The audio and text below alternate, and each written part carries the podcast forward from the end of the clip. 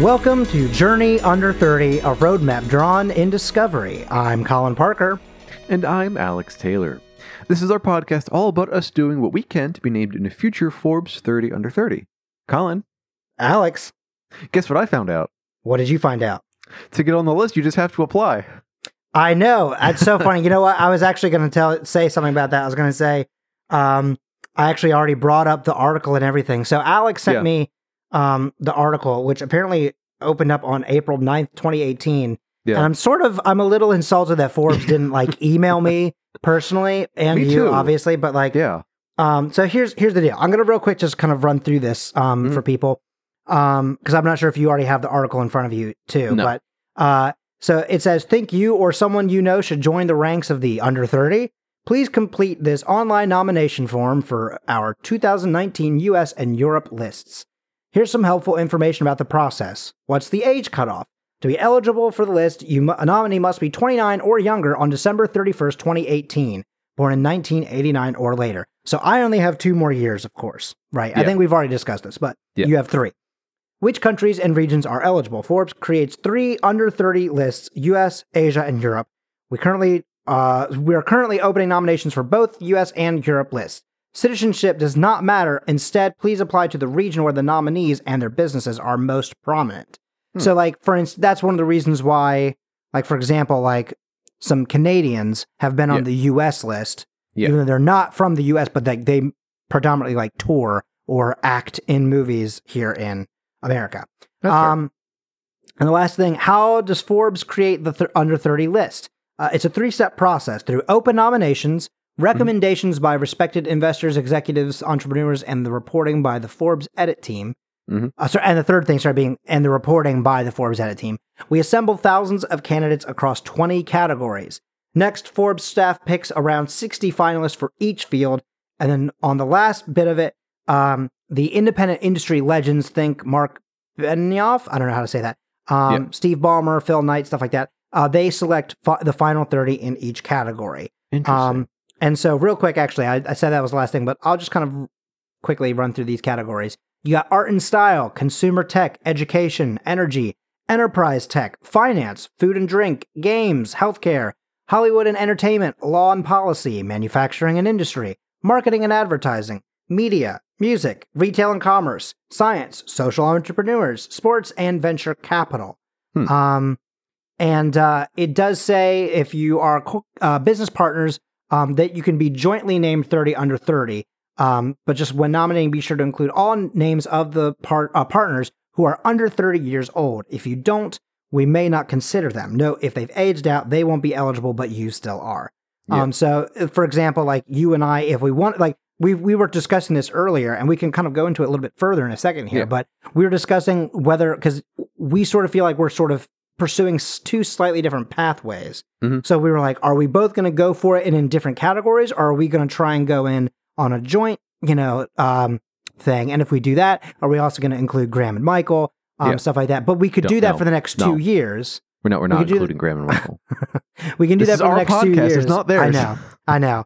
Um, but we can do that for the next two years. But then after that, if you wanted to, you could nominate yourself for a third year, but mm-hmm. I would not be able to.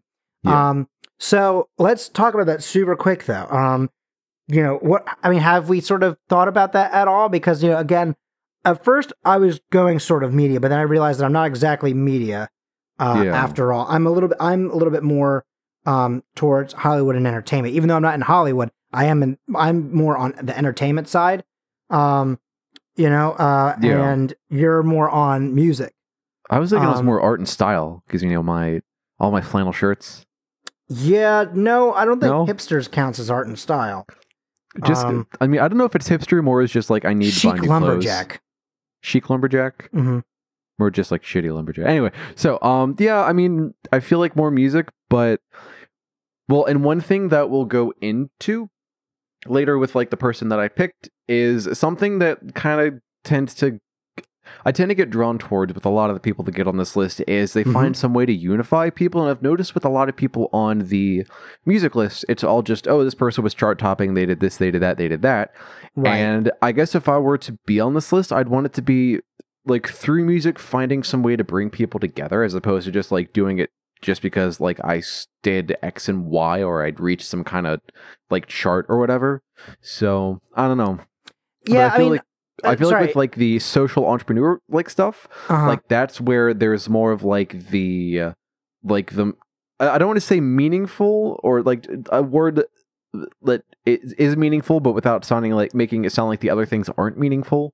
You know what I mean? No, I, I agree with you. I do think that, like, you know, the one thing that you should also probably maybe take into some consideration is that with thirty out of thirty for most music people, a lot of the mm-hmm. times, you know, again, most people aren't actively trying to get on the thirty out of thirty, right? A lot of the times they're just sort of named a thirty out of thirty and they're like, oh, shit, I had no idea that this was possible, right? Or that this was going to happen. Yeah. Um, and I think that a lot of the times it's just like you said, right? It's because they've hit a certain chart or they've put out a certain number of albums in a certain amount of time. But at the same time, there are people who do things like, for, exa- for example, we've already talked about them, but Groove Shark, yeah. right? They created uh, a thing, and that was a little bit more of the music business.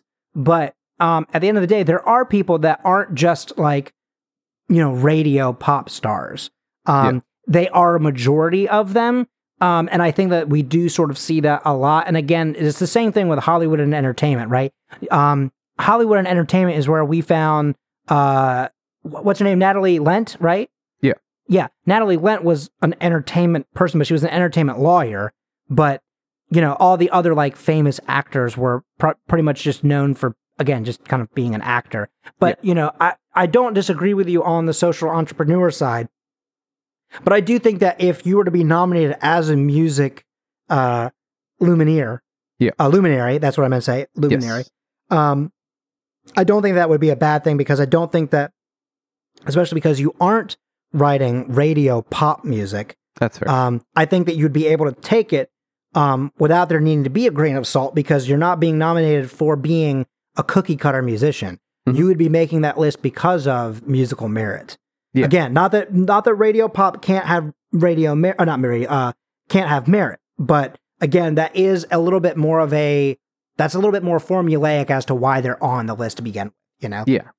Um, Very you true. know, for example, like I love Kendrick Lamar, right? Kendrick Lamar is great, but um, someone like Kendrick Lamar is going to make it on there because again, he has radio and stream popularity. But someone like Austin Antoine, who we do want to at some point have on the show. Mm-hmm. Austin Antoine is uh like is huge in his in his market, and I mean like you know he's on a tour right now and sells out shows everywhere, and yeah. yet you know he's not on the Forbes thirty under thirty list, and he should be.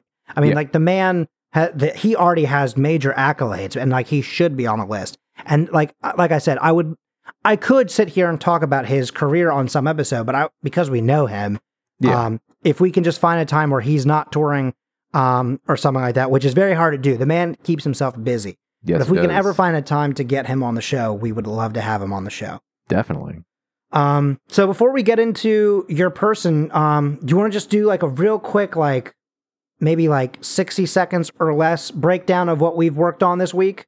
Sure. So in terms of what I've been working on this week, I guess like past two weeks since we, we, we've been going bi-weekly. Right, right. Um, one thing has been making music for another um show on the network, Myth Takes. I actually um actually so we're recording oh, so to, to peek behind the curtain, I'm recording on the Monday before the episode's released, and I usually live stream on Monday evenings, eight p.m. E S T every Monday evening, uh shameless plug, and I was twitch dot t v slash French Alexander. Thank you, sir. You're welcome. And I ended up um so, so I tried to make this as modular as possible. So what I mean by that is even if we have like this set song, it's broken down into sections so that when I send it to Colin, he can then put it in whatever order he wants, right? Right. So it ended up being like maybe more files than I was thinking of, but like the goal is to make it as as flexible for you so that you can like, if you want to bring it down a notch intensity wise, then you can. If you want to bring it up, then you can do that. Um, I've also been working on, what else have I been working on? Um, teaching. So a couple weeks ago, I taught a group guitar class mm-hmm. through the um the music store I Retailer, teach. Yep, yep. Yeah, and I ended up with a full schedule, which is pretty cool. That's awesome. Congratulations. Yes. So from two to nine, which is kind of intimidating. Jesus, but, man. Yeah, but and that was that was for Tuesdays or Thursdays?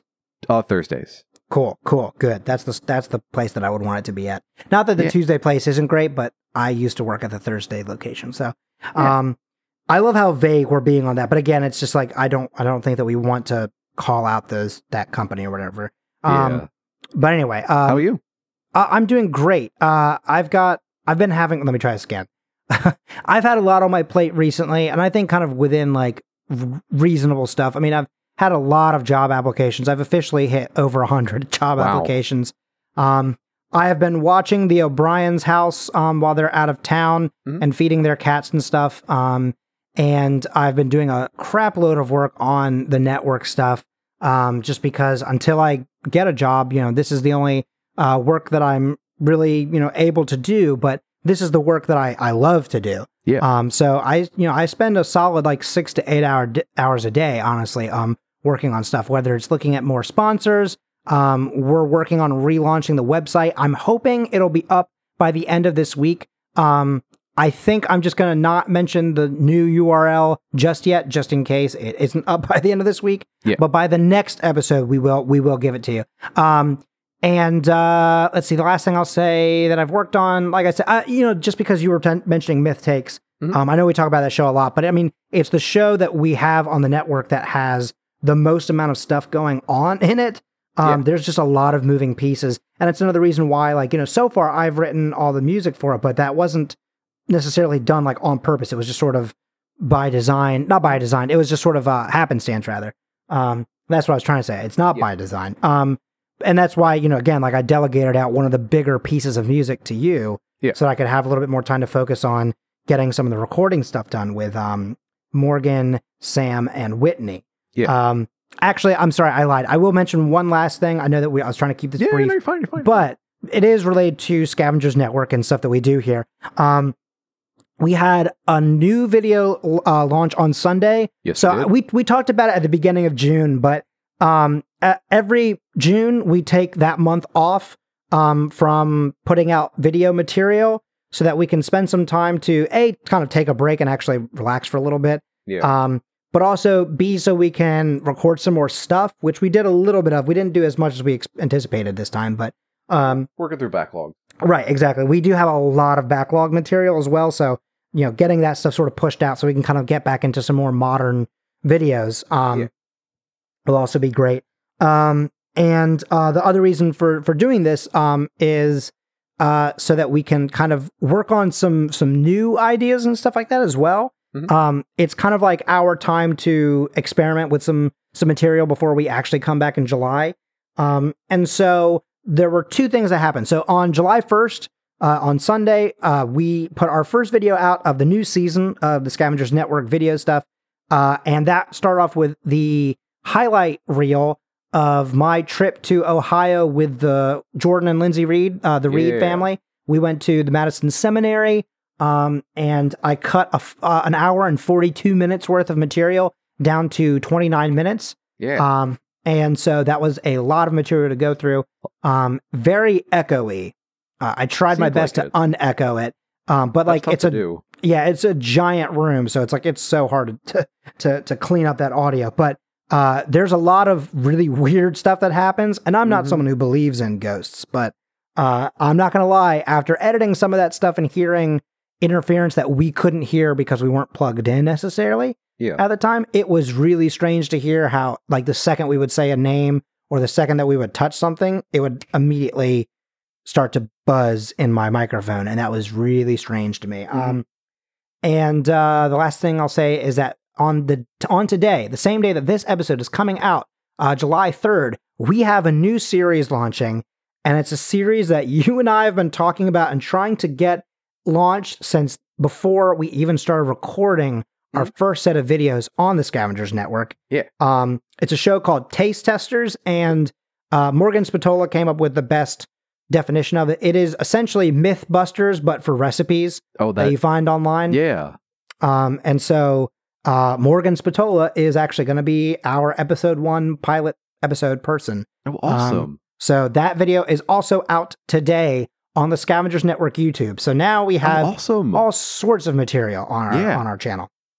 Um, so that's really, really exciting. And I've been very, very stoked to put that out. Um, And we also have a couple more people who are going to be doing episodes. So it's not just going to be Morgan doing t- uh, Taste Testers, which I also think is great because it's a very well-rounded experience. You'll have people who are, uh, uh, like she's a former culinary, um, like, uh, like a caterer, mm-hmm. right? Uh, we're going to hopefully have a culinary student, um, do some episodes. We have a food blogger doing some stuff. And then like you and I are going to do some stuff. So you'll try. have like, yeah, we're going to try. So you're going to have amateur level all the way up to kind of professional level.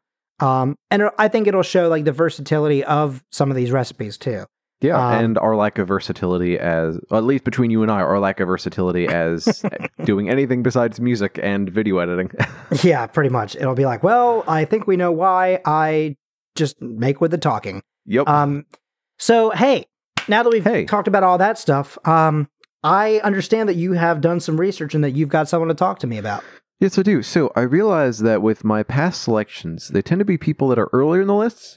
And part of the reason for that is with people that are later, that get onto list onto the list later on, they tend to not have as much of a background. I've noticed this, this is not necessarily the case for everybody, but mm-hmm. for like what I what I'd kind of seen is like, okay, so if I pick someone from this year, they haven't had as much of a chance to develop past that or like to see how it goes, right? Well, I was oh, okay, now now I understand what you're saying. Okay, like yeah. you mean like there's not as much stuff to then say, and then after that he did this. Yes, you, all you have is like the past stuff. Okay, yes, and like what they did to get there, but right.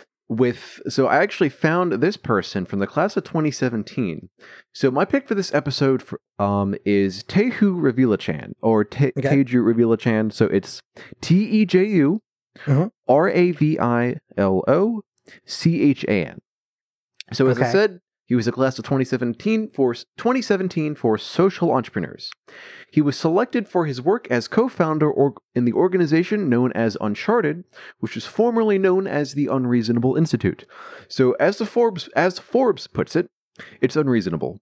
Fresh out mm-hmm. of college and without ever founding a company himself, Ravilochan built an accelerator for social entrepreneurs tackling the world's unsolved problems ranging from poverty to clean water access. The company draws its name from the, um, the George Bernard Shaw quote that claims, "All progress depends on the unreasonable man." For the Unreasonable Institute, that meant finding entrepreneurs who were willing to tackle the complex problems at scale, even if on paper they're unqualified. So... A part of, so along with bringing in all of these social entrepreneurs and giving them the opportunity to develop their idea, um, Ravilochan and his, um, the other members built a massive network of mentors like um, Paul Polak and Tom Chi, um, as well as capital partners like the Bill and Melinda Gates Foundation. Wow. Yeah. Mm-hmm. So basically, they are providing, bringing these entrepreneurs together and f- supporting them and giving them the opportunity to solve these complex problems. So as of twenty seventeen, the Institute has gra- graduated one hundred forty-eight startups who raised over one hundred fifty-five million dollars. And as of twenty eighteen, so this is actually from their website, their, um, their curriculum's licensed across the globe. And uh, so for, for some stats, they've worked with over five hundred ninety-two ventures in over twenty-four programs. And they've... um no, wait, let me start that over. So mm-hmm. for some statistics... They've run five hundred ninety-two ventures in over twenty-four countries, and they've run over sixty-one programs, and they've im- impacted over twenty-five million lives. Wow. Yeah. That's a lot. So one of their programs includes the Uncharted Mobile Tech. So each of these like courses or programs starts with a problem. So the problem for this one is, how can we use mobile connectivity to create impact, empowering and connecting people to resources, education, and one another? The solution to this is an accelerator program that charts the course from disconnection to connection. So the kind of blurb for this is, the world has never been more connected, and for today's social entre- entrepreneurs, that's a good thing. And so they partnered with a new phone service that w- worked in an app, and it was a nine-month accelerator program that would bring clarity, connections, and capital ventures that are creating impact through mobile technology. So as a part of this program, every venture received ten grand in funding, um, a five-day summit in Denver where the company is located, um, mm-hmm. online curriculum, like online courses they could take to further their knowledge, um, work with wor- one-on-one cl- work with um, world-class mentors for six months. Um, they had access to a funder event, one-on-one coach, uh, one-on-one coaching, a fractional C F O that was like twenty hours of pro bono, pro bono financial modeling, and some, and I think access to visible experts. There wasn't a description for that, but yeah. Mm-hmm. And I looked into the kind of candidates they look for, And some of the characteristics included scalability. So like having a product that makes a meaningful impact, but that but whose impact could then be expanded outside of that. So by scalability, it's like taking it from mm. a small scale to a larger scale. Um, okay. And then value aligned. So, and another a thing that I'll touch on later with this company is value. So the startups... you just said you just said the magic words, dude. Um, sorry, not to you're interrupt, fine, but fine. I gotta say, I gotta say, like, um, something that we talked about in like episode one, right? Yeah. Was that uh, the idea for this show came from um a marketing project that I had to do in college, mm-hmm. right? And uh, that was for my favorite college teacher, Billy O'Connell. Yeah. Um, not now. Don't get me wrong. I had a lot of really great teachers, but Billy O'Connell for my entire time there was my mentor from like almost day one. Mm-hmm. Uh, and like I, I think we've also mentioned that I used to have a meeting with him once a week every semester. Yeah. Um, to talk about either school or like stuff outside of school, like this. Um, and dude, the the term value values alignment is like that is like the golden phrase yeah. in that classroom. So I just wanted to point that out, that that was kind of an interesting, like... It's parallel. It's not... I mean, yeah, it's a parallel. And it's also kind of interesting to me that, like, it hasn't been mentioned on other websites and stuff like that, you know, yeah. considering that is a vi- a very big part of the culture of, like, entrepreneurship, right, certainly. Is values alignment. But it just, I just thought it was interesting that, like, that you just sort of just dropped it on me like that. And I was like, hell yeah. Those hell are the yeah. words I love to hear. Hell yeah. And so... I'll do a quick um, walk through another one of their programs. So another one of yeah. the programs was the Future Cities Accelerator. So the problem was, how can they improve the lives of the poor and vulnerable in U S cities? So the goal of the program was to chart the course from urban poverty to urban transformation. Um, so some of the benefit, well, some, let me start that over. So as a part of this program, the ventures got a hundred grand in funding, um, rapid prototyping from the former um, usability lead at Google. Um, as well as like the in-person boot camp mentorship and all this other stuff. Mm-hmm. So some of the impacts from these, so these are from twenty seventeen. So obviously they've changed from there, but one venture, Learn Fresh. So one venture that's called Learn Fresh created an N B A based board game that as a result, well, through testing, they found helped over thirty thousand kids grow almost three times in math skills compared to the control groups. And partners included the N B A and Hasbro. And some mm. of the takeaways for this venture is that the founder made his first one hundred million dollars like ask, like in terms of like looking for uh-huh. like donors and things like that. Right.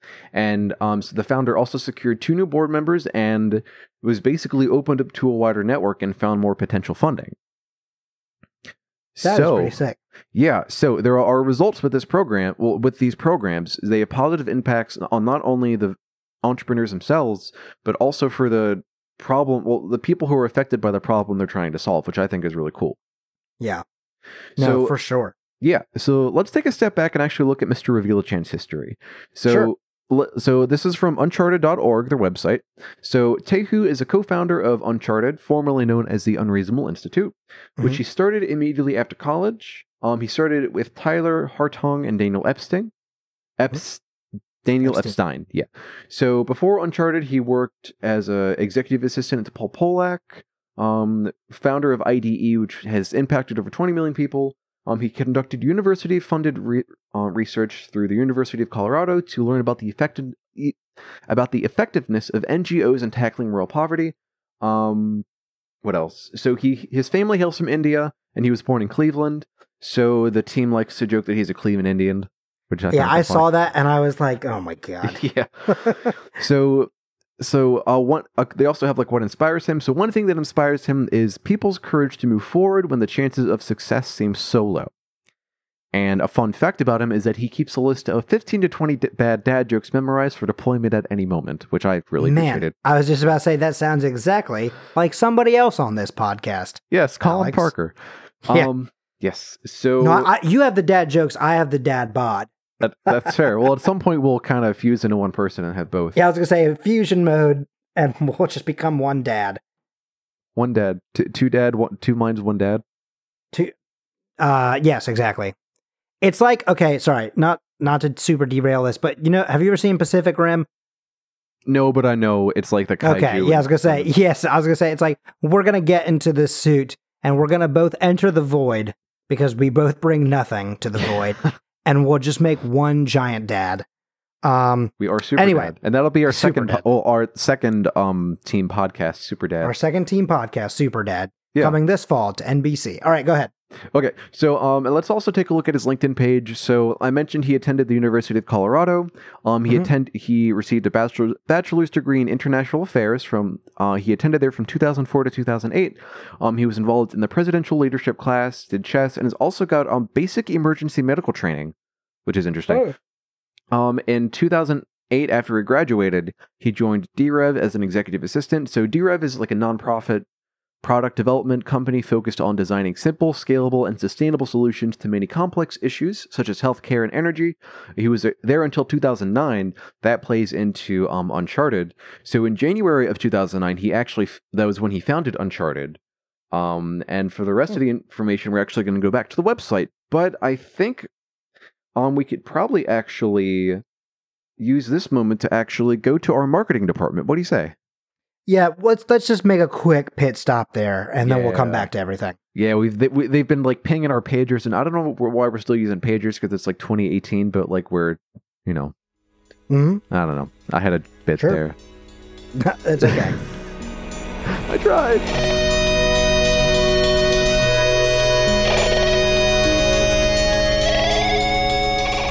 Hi, it's me again. Do you like hearing the juicy behind-the-scenes details of your favorite movies? Do you like discussing the themes found in them? I do. Every week, comedians Kate Harlow and Daniel Spencer release a podcast where they have fun doing exactly that. Each Monday, Subverted Tropes delves into the stories behind a movie and picks apart its tropes, making jokes along the way. Find them on iTunes, Stitcher, YouTube, or wherever you find your podcasts. Uh, you know, I agree with you. Um, we definitely wanted to make sure that we shouted out this show. They just had the reads on the on the most recent episode. Really? Yeah. And, you know, if you wanted to, uh, I, I have a sneaky suspicion that if you listen to next week's episode, you might hear a familiar voice. I'm not sure. I could be wrong, but I'm pretty sure. Is it Santa? Uh, no. Oh. I mean, I don't know. If I grow a white be- I mean, if he grows a white beard, maybe he will. Wait, doesn't, um, doesn't Santa already have a white beard? I think so. Anyway. Uh, maybe not during the off season. Does he? That's actually a good question. Does he have one year round? Or is it shaved and is, is his hair short and does he work for the Scavengers Network? It's very possible. Uh-oh. Um, I bring joy and happiness to, to everybody. Anyway, so um, so let's talk about uh, a sponsor of the Scavengers Network. Uh, and it's one of my favorites that we have here. Yeah. Uh, it's Blue Apron. Actually, funny thing. That's what yes. I wanted for Christmas, a Blue Apron. Oh, very nice. I'll yeah. make sure we get you one next time. All right, great. Um, with was... Blue Apron, you get to choose from a variety of chef-designed, step-by-step recipes every week. You get fresh, seasonal ingredients delivered right to your door. You get to enjoy a delicious, unforgettable meal cooked from scratch. And Blue Apron's uniquely integrated model means better ingredients, better pricing, and a better planet for us all. Um, I really like Blue Apron because, you know, Uh, with some places, you know, you just sort of get what they're going to give you. But with Blue Apron, you get to go out and you get to like sort of look through what is kind of coming up next. And you can say, ah, I really don't want that. I But, but I do want this. And yeah. you get to keep those recipes, which yeah. is pretty sick. So as a um, slight turn, so you remember the musical uh, You're in Town? Yes. When Officer Lockstock and Officer Braille do that rap, like... Yeah. So I had... like in my head as you were saying it, like, get fresh, fresh, seasonal ingredients delivered right to your door, like running through my yeah, head. Yeah, the, like, the way that they were doing, yeah. Yeah, yeah. yeah. So um, we, we, have you, have, would you consider doing these as a as a rap? I don't think so. I okay. don't think anyone wants to hear us rap. That, that's fair. Um, now, yeah. if we get Austin Antoine on the show, yeah, maybe we can get him to do a Blue Apron rap. Um, yeah. But if you want to do your own uh, Blue Apron shenanigans, Uh, all you have to do is go to bit.ly slash S N A P R O N thirty to get thirty dollars off your first order with Blue Apron. That's, one more time, I'm going to give that to you again. That's bit.ly slash Snaperon, Snaperon, Snaperon, my bad, thirty, Snaperon thirty, bit.ly slash S N A P R O N thirty to get thirty dollars off your first order with Blue Apron.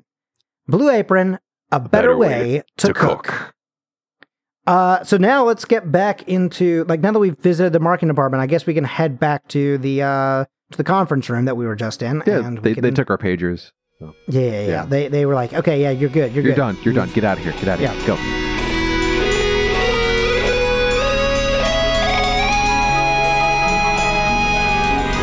Going back into Uncharted, right? Mm-hmm. So let's actually let's do a quick timeline of them. So they were founded in two thousand nine, but yep. their website actually has a timeline going from twenty ten up all the way up to twenty seventeen.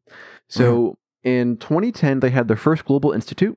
So they had twenty-two ventures from fifteen countries, and they ran five additional institutes after. So a question for you is, what is a global institute? Do you know? Um, I'm assuming that it's an institute that isn't just like on a local or even like national, uh, like not database. What's the word I'm looking for? Um, oh my God, I've literally lost my, yeah, like a scale. This is something that completely goes beyond that. Like mm-hmm. I would imagine it's like a, like a platform, uh, for understanding. No, uh, that's probably not the best way of describing it. I mean, I guess in a way, is it kind of like a like a flexible, like study abroad, like thing sort of thing? Kind of. In a so, way, but, but for businesses, I would assume. Yeah. So like the term institute's kind of a misnomer. So they're kind of like think tanks, think tanks comprised mm-hmm. of people from different countries with the goal of solving some kind of issue. So like other okay. examples, like not associated with Uncharted, but other examples include the, the Global Institute of Sustainable Forestry. So they were established in two thousand out of the Yale School of Forestry and Environmental Studies. And okay. they develop science-based approaches to forest management and address the challenge of sustaining forests in a global twenty-first century, for instance. Mm-hmm. Yeah. Um. Another um example is the Global Institute for Tomorrow. So they're a, th- a Hong Kong-based think tank. That's kind of a... What's the word where it's like a... Hong Kong think tank. Yeah, um, so it's like a tongue twister? A little bit. Hong Kong, a Hong Kong-based think tank that provides executive education, Um, promoting a deeper understanding of the shift of influence from the West to Asia. It also looks into the dynamic relationship between businesses, society, and the state, and the reshaping of the rules of global capitalism. So, yeah.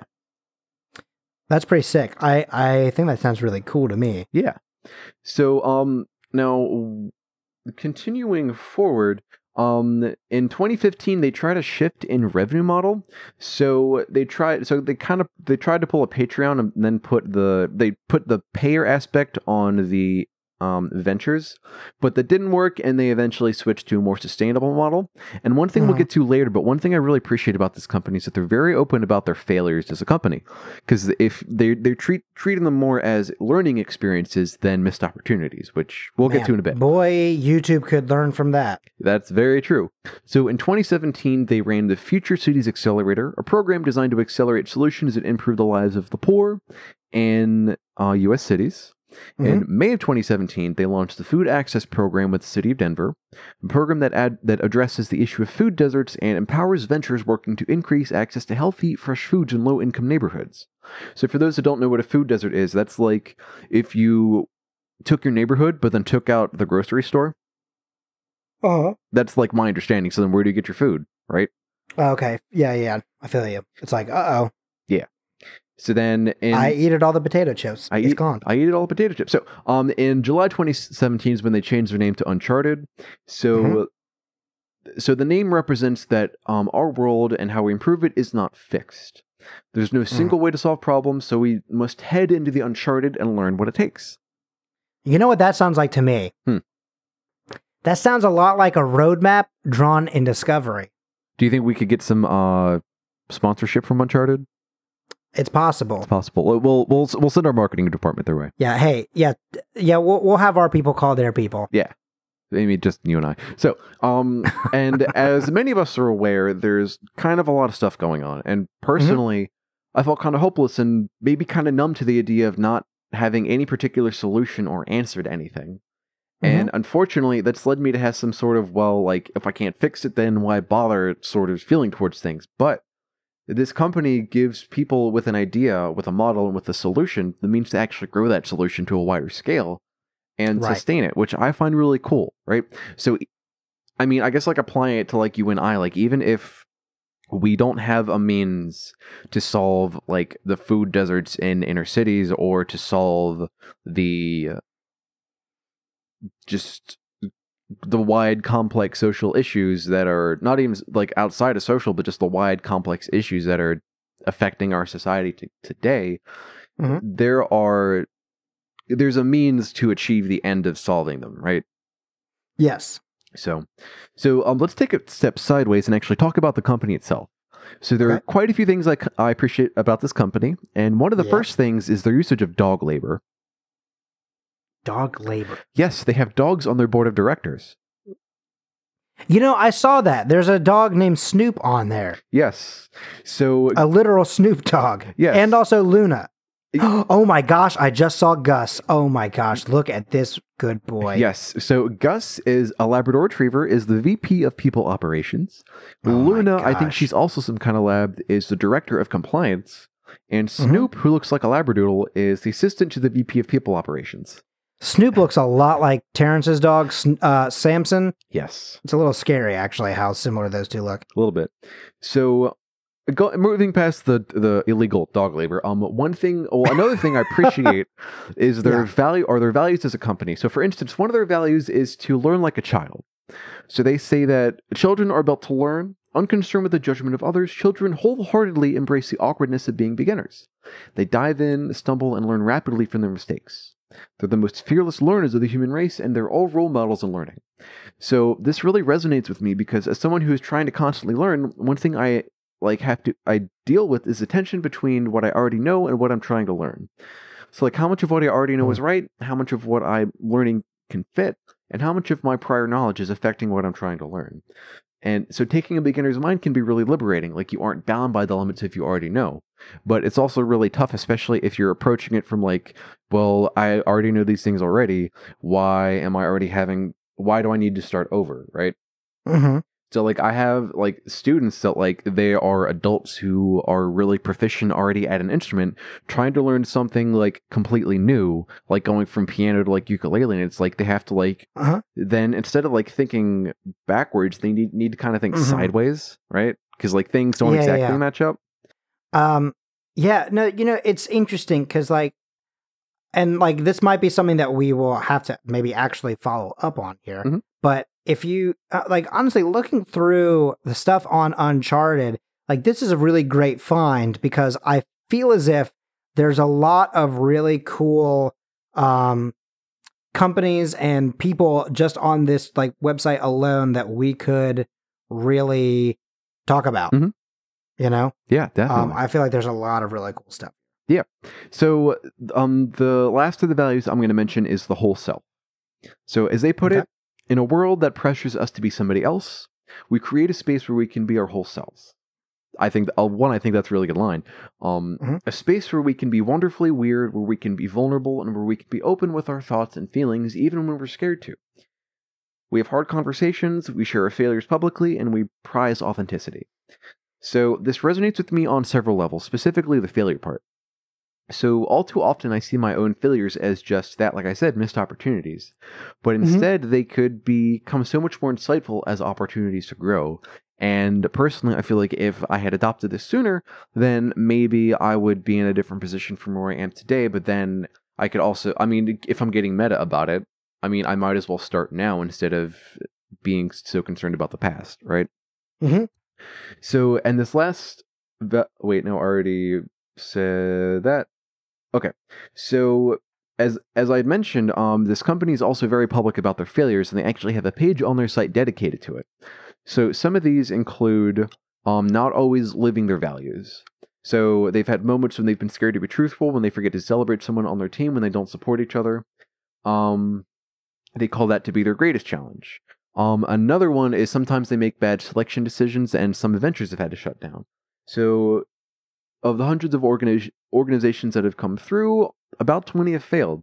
And there are a variety of reasons for that, but sometimes it's due to co-founder struggles or not finding a profitable model. I just appreciate yeah. that they're very open with, you know, where they fall short, and they're using that as an opportunity to grow from there, right? As opposed mm-hmm. to like, well, we're not going to talk about all the times we messed up because we don't want people to know. It's like, well, they talk about it because they want to be held accountable for it. Mm. Yeah. And I, th- I mean, at least within our, our group, like between from like on a personal level, like we've we've but we've, like all of us, have tried to be very open about it, because if we're not honest with ourselves, if we're not honest with each other, then we're not going to make mm-hmm. any progress as a group, as a team, right? Yes, correct. So, yeah. So if we're, um, so I guess if we were to take a stop here, my question would be to our listeners: what have you learned? And from all the stuff that I've talked to, that we've like talked about, what can you apply to yourselves? Um, and while you guys are thinking on that, uh, I would like to real quick just sort of talk about uh, some of the stuff that I learned. Of course. Um, you know, I think that, I mean, again, I kind of, I feel like we've sort of addressed a couple of them, you know, values alignment, which I guess is not necessarily something that I've learned about, but it is, it is one of those things where it's good to see that pop up in something. And that's something that I think is a lesson to bring back to everybody. And that should be mentioned frequently. Um, something that you and I've discussed before is that, like, we sometimes get nervous when we see certain themes come up frequently, mm-hmm. because that then doesn't necessarily always show the individuality of everybody. But sometimes it is good to know that there are certain things that most people do. Yeah. Because it's like, hey, if you're not doing this one thing, look at how much it works. Like, you, there's literal proof that this this action or this course of this uh, this this pathway can lead you to something successful. Certainly. Um, values alignment is super important. Um, as is discussed in uh, Good to Great, you can't move the bus until you have the right people on the bus and in the right seats. Mm-hmm. Um, and a thing like Uncharted, I think, kind of proves that. Um, I even love that, like, on their website, um, when you scroll over most people's uh, pictures, only a couple of them don't have this function, but when you scroll over their pictures, uh, you see a picture of them as a child. Yeah. Um, and I guess in a way it's kind of cool because it's like, it's showing where they've come uh, as they've grown up, but it's interesting because on the flip side of this, this is a company that then uh, takes sort of baby companies or baby initiatives and helps them grow into something that's sustainable and, you know, you know, essentially being an adult and going off and doing its own thing without necessarily needing any more help. Yeah. Um, the other thing that I think is really important that they've got going on, I mean, again, I really feel like I could go on and on and on about this at this point. Um, but I'm going to try and consolidate this just to the, I think, the bigger points, at least for me. Sure. Um, and then, you know, obviously we'll ask what you think your big takeaways are. But my last one would be, um, I think that, like, this is a great example of a network, and not just in the case of, like, a media network like what we have, right? Mm-hmm. Like, the fact that this is a network of entrepreneurs, funders, partners, uh, and then, of course, something that I think not enough people have uh, is mentors. Um, so many people that I know, like, they'll say, oh, I had a mentor, right? And they'll talk about someone that they used to, like, study under or something like that yeah. from five, ten, fifteen years ago. And yes, I think that when you get to a certain point in life, maybe you don't need a mentor anymore, but a mentor doesn't have to be someone who's necessarily older than you. It's a mentor can be someone who is essentially your sounding board, um, the person who you sort of see as your moral compass to sort of help keep you grounded and to help keep pushing you forward, stuff like that. Yeah. Um, and I, I, I definitely feel like I've been very fortunate that I could say that I have more than one mentor. Mm-hmm. Um, and there are uh, probably about four different people that, like, I would say that I still go to on a week-to-week basis or month-to-month basis. Yeah. Um, for some of them, and, you know, bring something to them that isn't just like a, hey, how's it going? How are things, you know, going? Have you, have you been to, you know, to Bagel Boy recently? Yeah. Right. Like, you know, if I'm hitting up Doctor Kendrick Reed, like, it's like, sometimes it is friendly stuff. And, but sometimes it is like a, man, I, you know, you were right about this one thing in the class. Like, this is something that I just recently went up against. And I feel as if now maybe I have the right tools, but do you have any suggestions for this, this, or this? Right. Um, And I really think that if you, if you t- just take a second, right? Not you necessarily you specifically, yeah. Alex, but I mean, like, if you, the listener, or even you, I guess, actually, now that I think about it, but if you take just five minutes at some point today, just sort of sit there and just sort of think actively on who is a mentor to you, right? Who is someone that can fill out these functions? Um, if you don't, if you can't think of someone, uh, just search for someone, because the thing is that a lot of the times you can find someone in your line of work that you want to, whose example you want to follow. Um, and there are a lot of people who have no problem with mentoring someone uh, and without charging money. Because like there are people who will say, well, if you want to learn, like, especially if it's like business, business, sometimes they're like, well, if you want some of my time, you got to pay for it, right? Um, but there are some people who are more than willing to mentor someone beneath them, bec- not beneath them, but you know what I'm saying, who's who's uh, a few steps behind them because they had someone mentor them to get them to that step. And they go, I want to give back. Um, in a way, honestly, teachers are a really good example of that. Teachers very frequently give back and become teachers because they had a teacher that affected their life. And so now they're turning that around and giving back um, to whatever their new community is in the same way that their previous teachers uh, changed their lives. Yep. So there you have it. Uh, networking, mentors, values alignment, and... um, oh, shoot. I've already forgotten the other thing I said. Dogs. Dogs, yes. Yes. Maybe, maybe, maybe I did just na- may name everything that I said. I think maybe I'm psyching myself out, but... Yeah, th- I think those are my bigger, my big, my biggest takeaways for me personally. Yeah. So I guess for me, some of my takeaways are, well, going back to like their founders and the baby pictures, they get the, mm-hmm. they get the baby pictures of the dogs. I know. I, know. I love that. The Gus one oh my melted God. my freaking heart. Gus's little face is so freaking cute. Well, and if I seem like, like weirdly obsessed with dogs now, it's because now that I'm getting closer to having a backyard, that also means that I'm getting closer to getting a dog as well, and I've been looking forward to getting a dog for about like the past two years. So, anyway. Dude, I've wanted a dog my entire life. I cannot wait until I can, uh, Graham and I are looking into getting a place together, but like, yeah. It's gotta be a place where I can have a dog because I want, I just, I want a dog so much. I know. So, um, I guess my takeaway, so I guess if I'm going back through like this whole presentation. So one thing is just acknowledgement of failures. So instead mm-hmm. of treating failures as a missed mm. opportunity, treat it as an opportunity to grow, right? Yes. Um, I guess some other things. Give us your top three since I did three. Uh, I guess, well, so we have the treating failures as opportunities.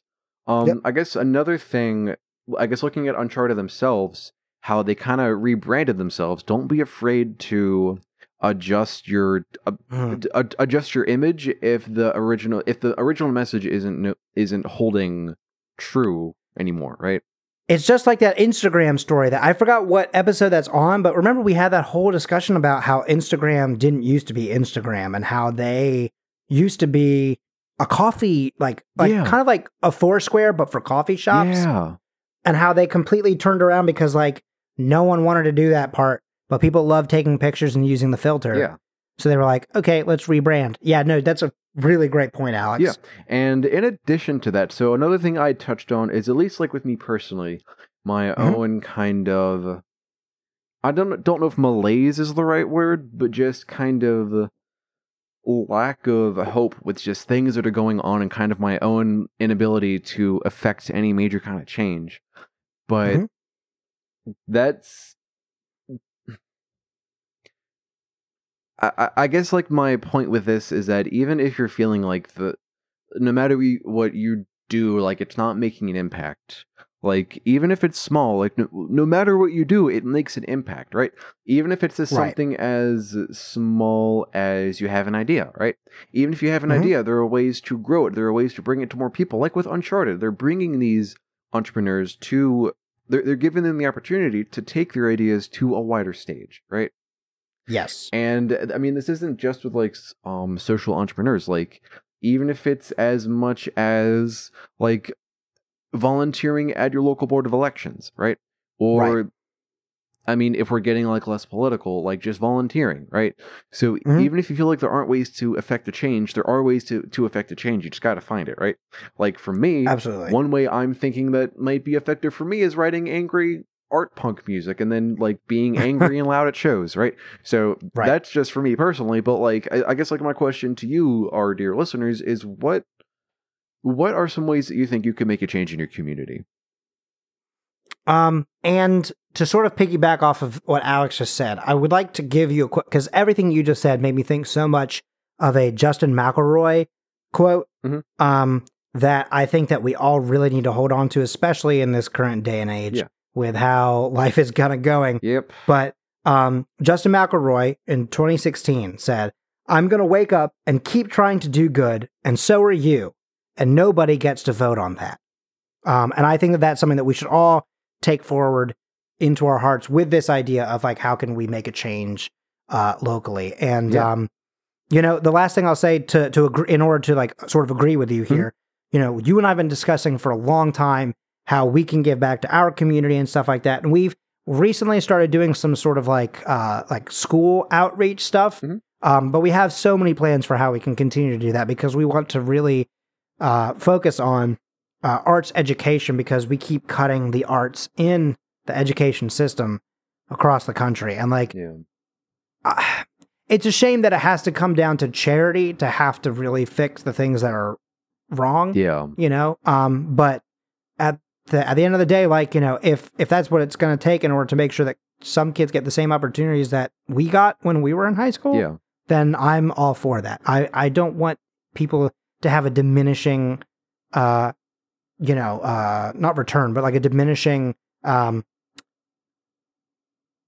I can't think of the word I'm looking for. What am I trying to say, Alex? Um, experience. Yes. I don't want them to have a diminishing experience, uh, you know, compared to what we had. Yes. Um, especially again, not to, I'm trying not to be political here, but like, if you look at it, the political environment that we're in right now is pretty, pretty rough. Yeah. Um, and I especially think because kids in high school, especially, really feel underappreciated and not listened to, mm-hmm. and they really should be, considering the whole children, the children are our future, but also they're going to be voters in just a couple of years. Yeah. And if you continue to step on them and try to tell them to shut up, they're going to be the people that make sure that you don't get to say that anymore. Exactly. Um, But I think it's so important that we give things like arts and creativity so that they can find other ways in addition to this. But I mean, they should be listened to outside of art, but to give them some sort of creative outlet to, just like you said, kind of have these angsty punk moments if they really need it, um, to sort of get out uh, the, the frustration they have from not being listened to. Well, yeah. Well, and on top of that, like any kind of experience in the arts, I mean, It give I mean, assuming it's a positive experience, like even if like the person doesn't pursue, like decides to not become a professional painter, like it still gives you experience, like in that same kind of thought process, right? Mm-hmm.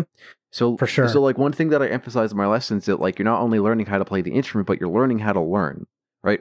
And it's a different yeah. kind of it's there. There could be parallels drawn between like that and like working through some kind of equation, but like learning how to do some kind of like skill, like. It, I don't want to say like, well, learning how to learn is good, but it's just, it's just a good thing. And I think it should be supported. So I agree. I mean, like th- really, like truthfully, dude, like the arts is something that everyone should be involved in, in some sort of capacity, mm-hmm. because it teaches you so many life lessons. Um, I mean, just literally discipline in general. Um, musicians tend to be some of the most disciplined people, um, sometimes. Like patience sometimes. Yeah. But I mean, like, musicians definitely have a tendency to be patient because you're used to being in rehearsals and things not going right a thousand times before you do get it right. Yeah. Um, but in practicing it until you do get it right, stuff like that. Um, so there's a lot of really cool stuff there. Um, but uh, I don't know about you, but I, I think that we did a really good job on this one. I think so too. So I think that's a pretty good spot to leave it at. What do you think? That sounds good. So um, please be sure to check out our other shows here on the Scavengers Network, such as Culture Shock, our news, reviews, and interview series all about the arts world. Or if you're looking for more podcasts, try out our other great shows on, on the network, like Myth Takes. Hell yeah. Uh, you can find that video series and the others that we discussed at the beginning of the uh, episode here um, on our YouTube channel. Or you can find all of our podcasts wherever you choose to listen to your fine podcasts. Uh, and if you want to find me on Twitter uh, or Instagram, you can find me at Colin, C O L I N M, Parker, P A R K E R. You can find me on Twitter at A Tail Zero or French at Music, um, at as an A T, not like the at sign. Um, I'm also on Instagram at French Alexander Music, and you can find both of us at ScavengersNet on Twitter. Mm-hmm. Um, and before we tell you about the next episode, I want to give a quick shout out and thank you to my co-host, Alex Taylor, for the wonderful music that you heard at the beginning, middle, and end of this show. Oh, thank you, sir. You're welcome. And so this episode is coming to you on Tuesday, July third, the day before America's birthday, which honestly, I'm not so sure I feel like celebrating this year. But that is neither here nor there. So the next episode will come to you just a short fourteen days after that, or after this rather, on July seventeenth. Um, so we will see you then. Thank you so much for joining us here on Journey Under thirty. Once again, I am Colin Parker. And I'm Alex Taylor. And I'll see you on the Forbes listings. Let's get those nominations in.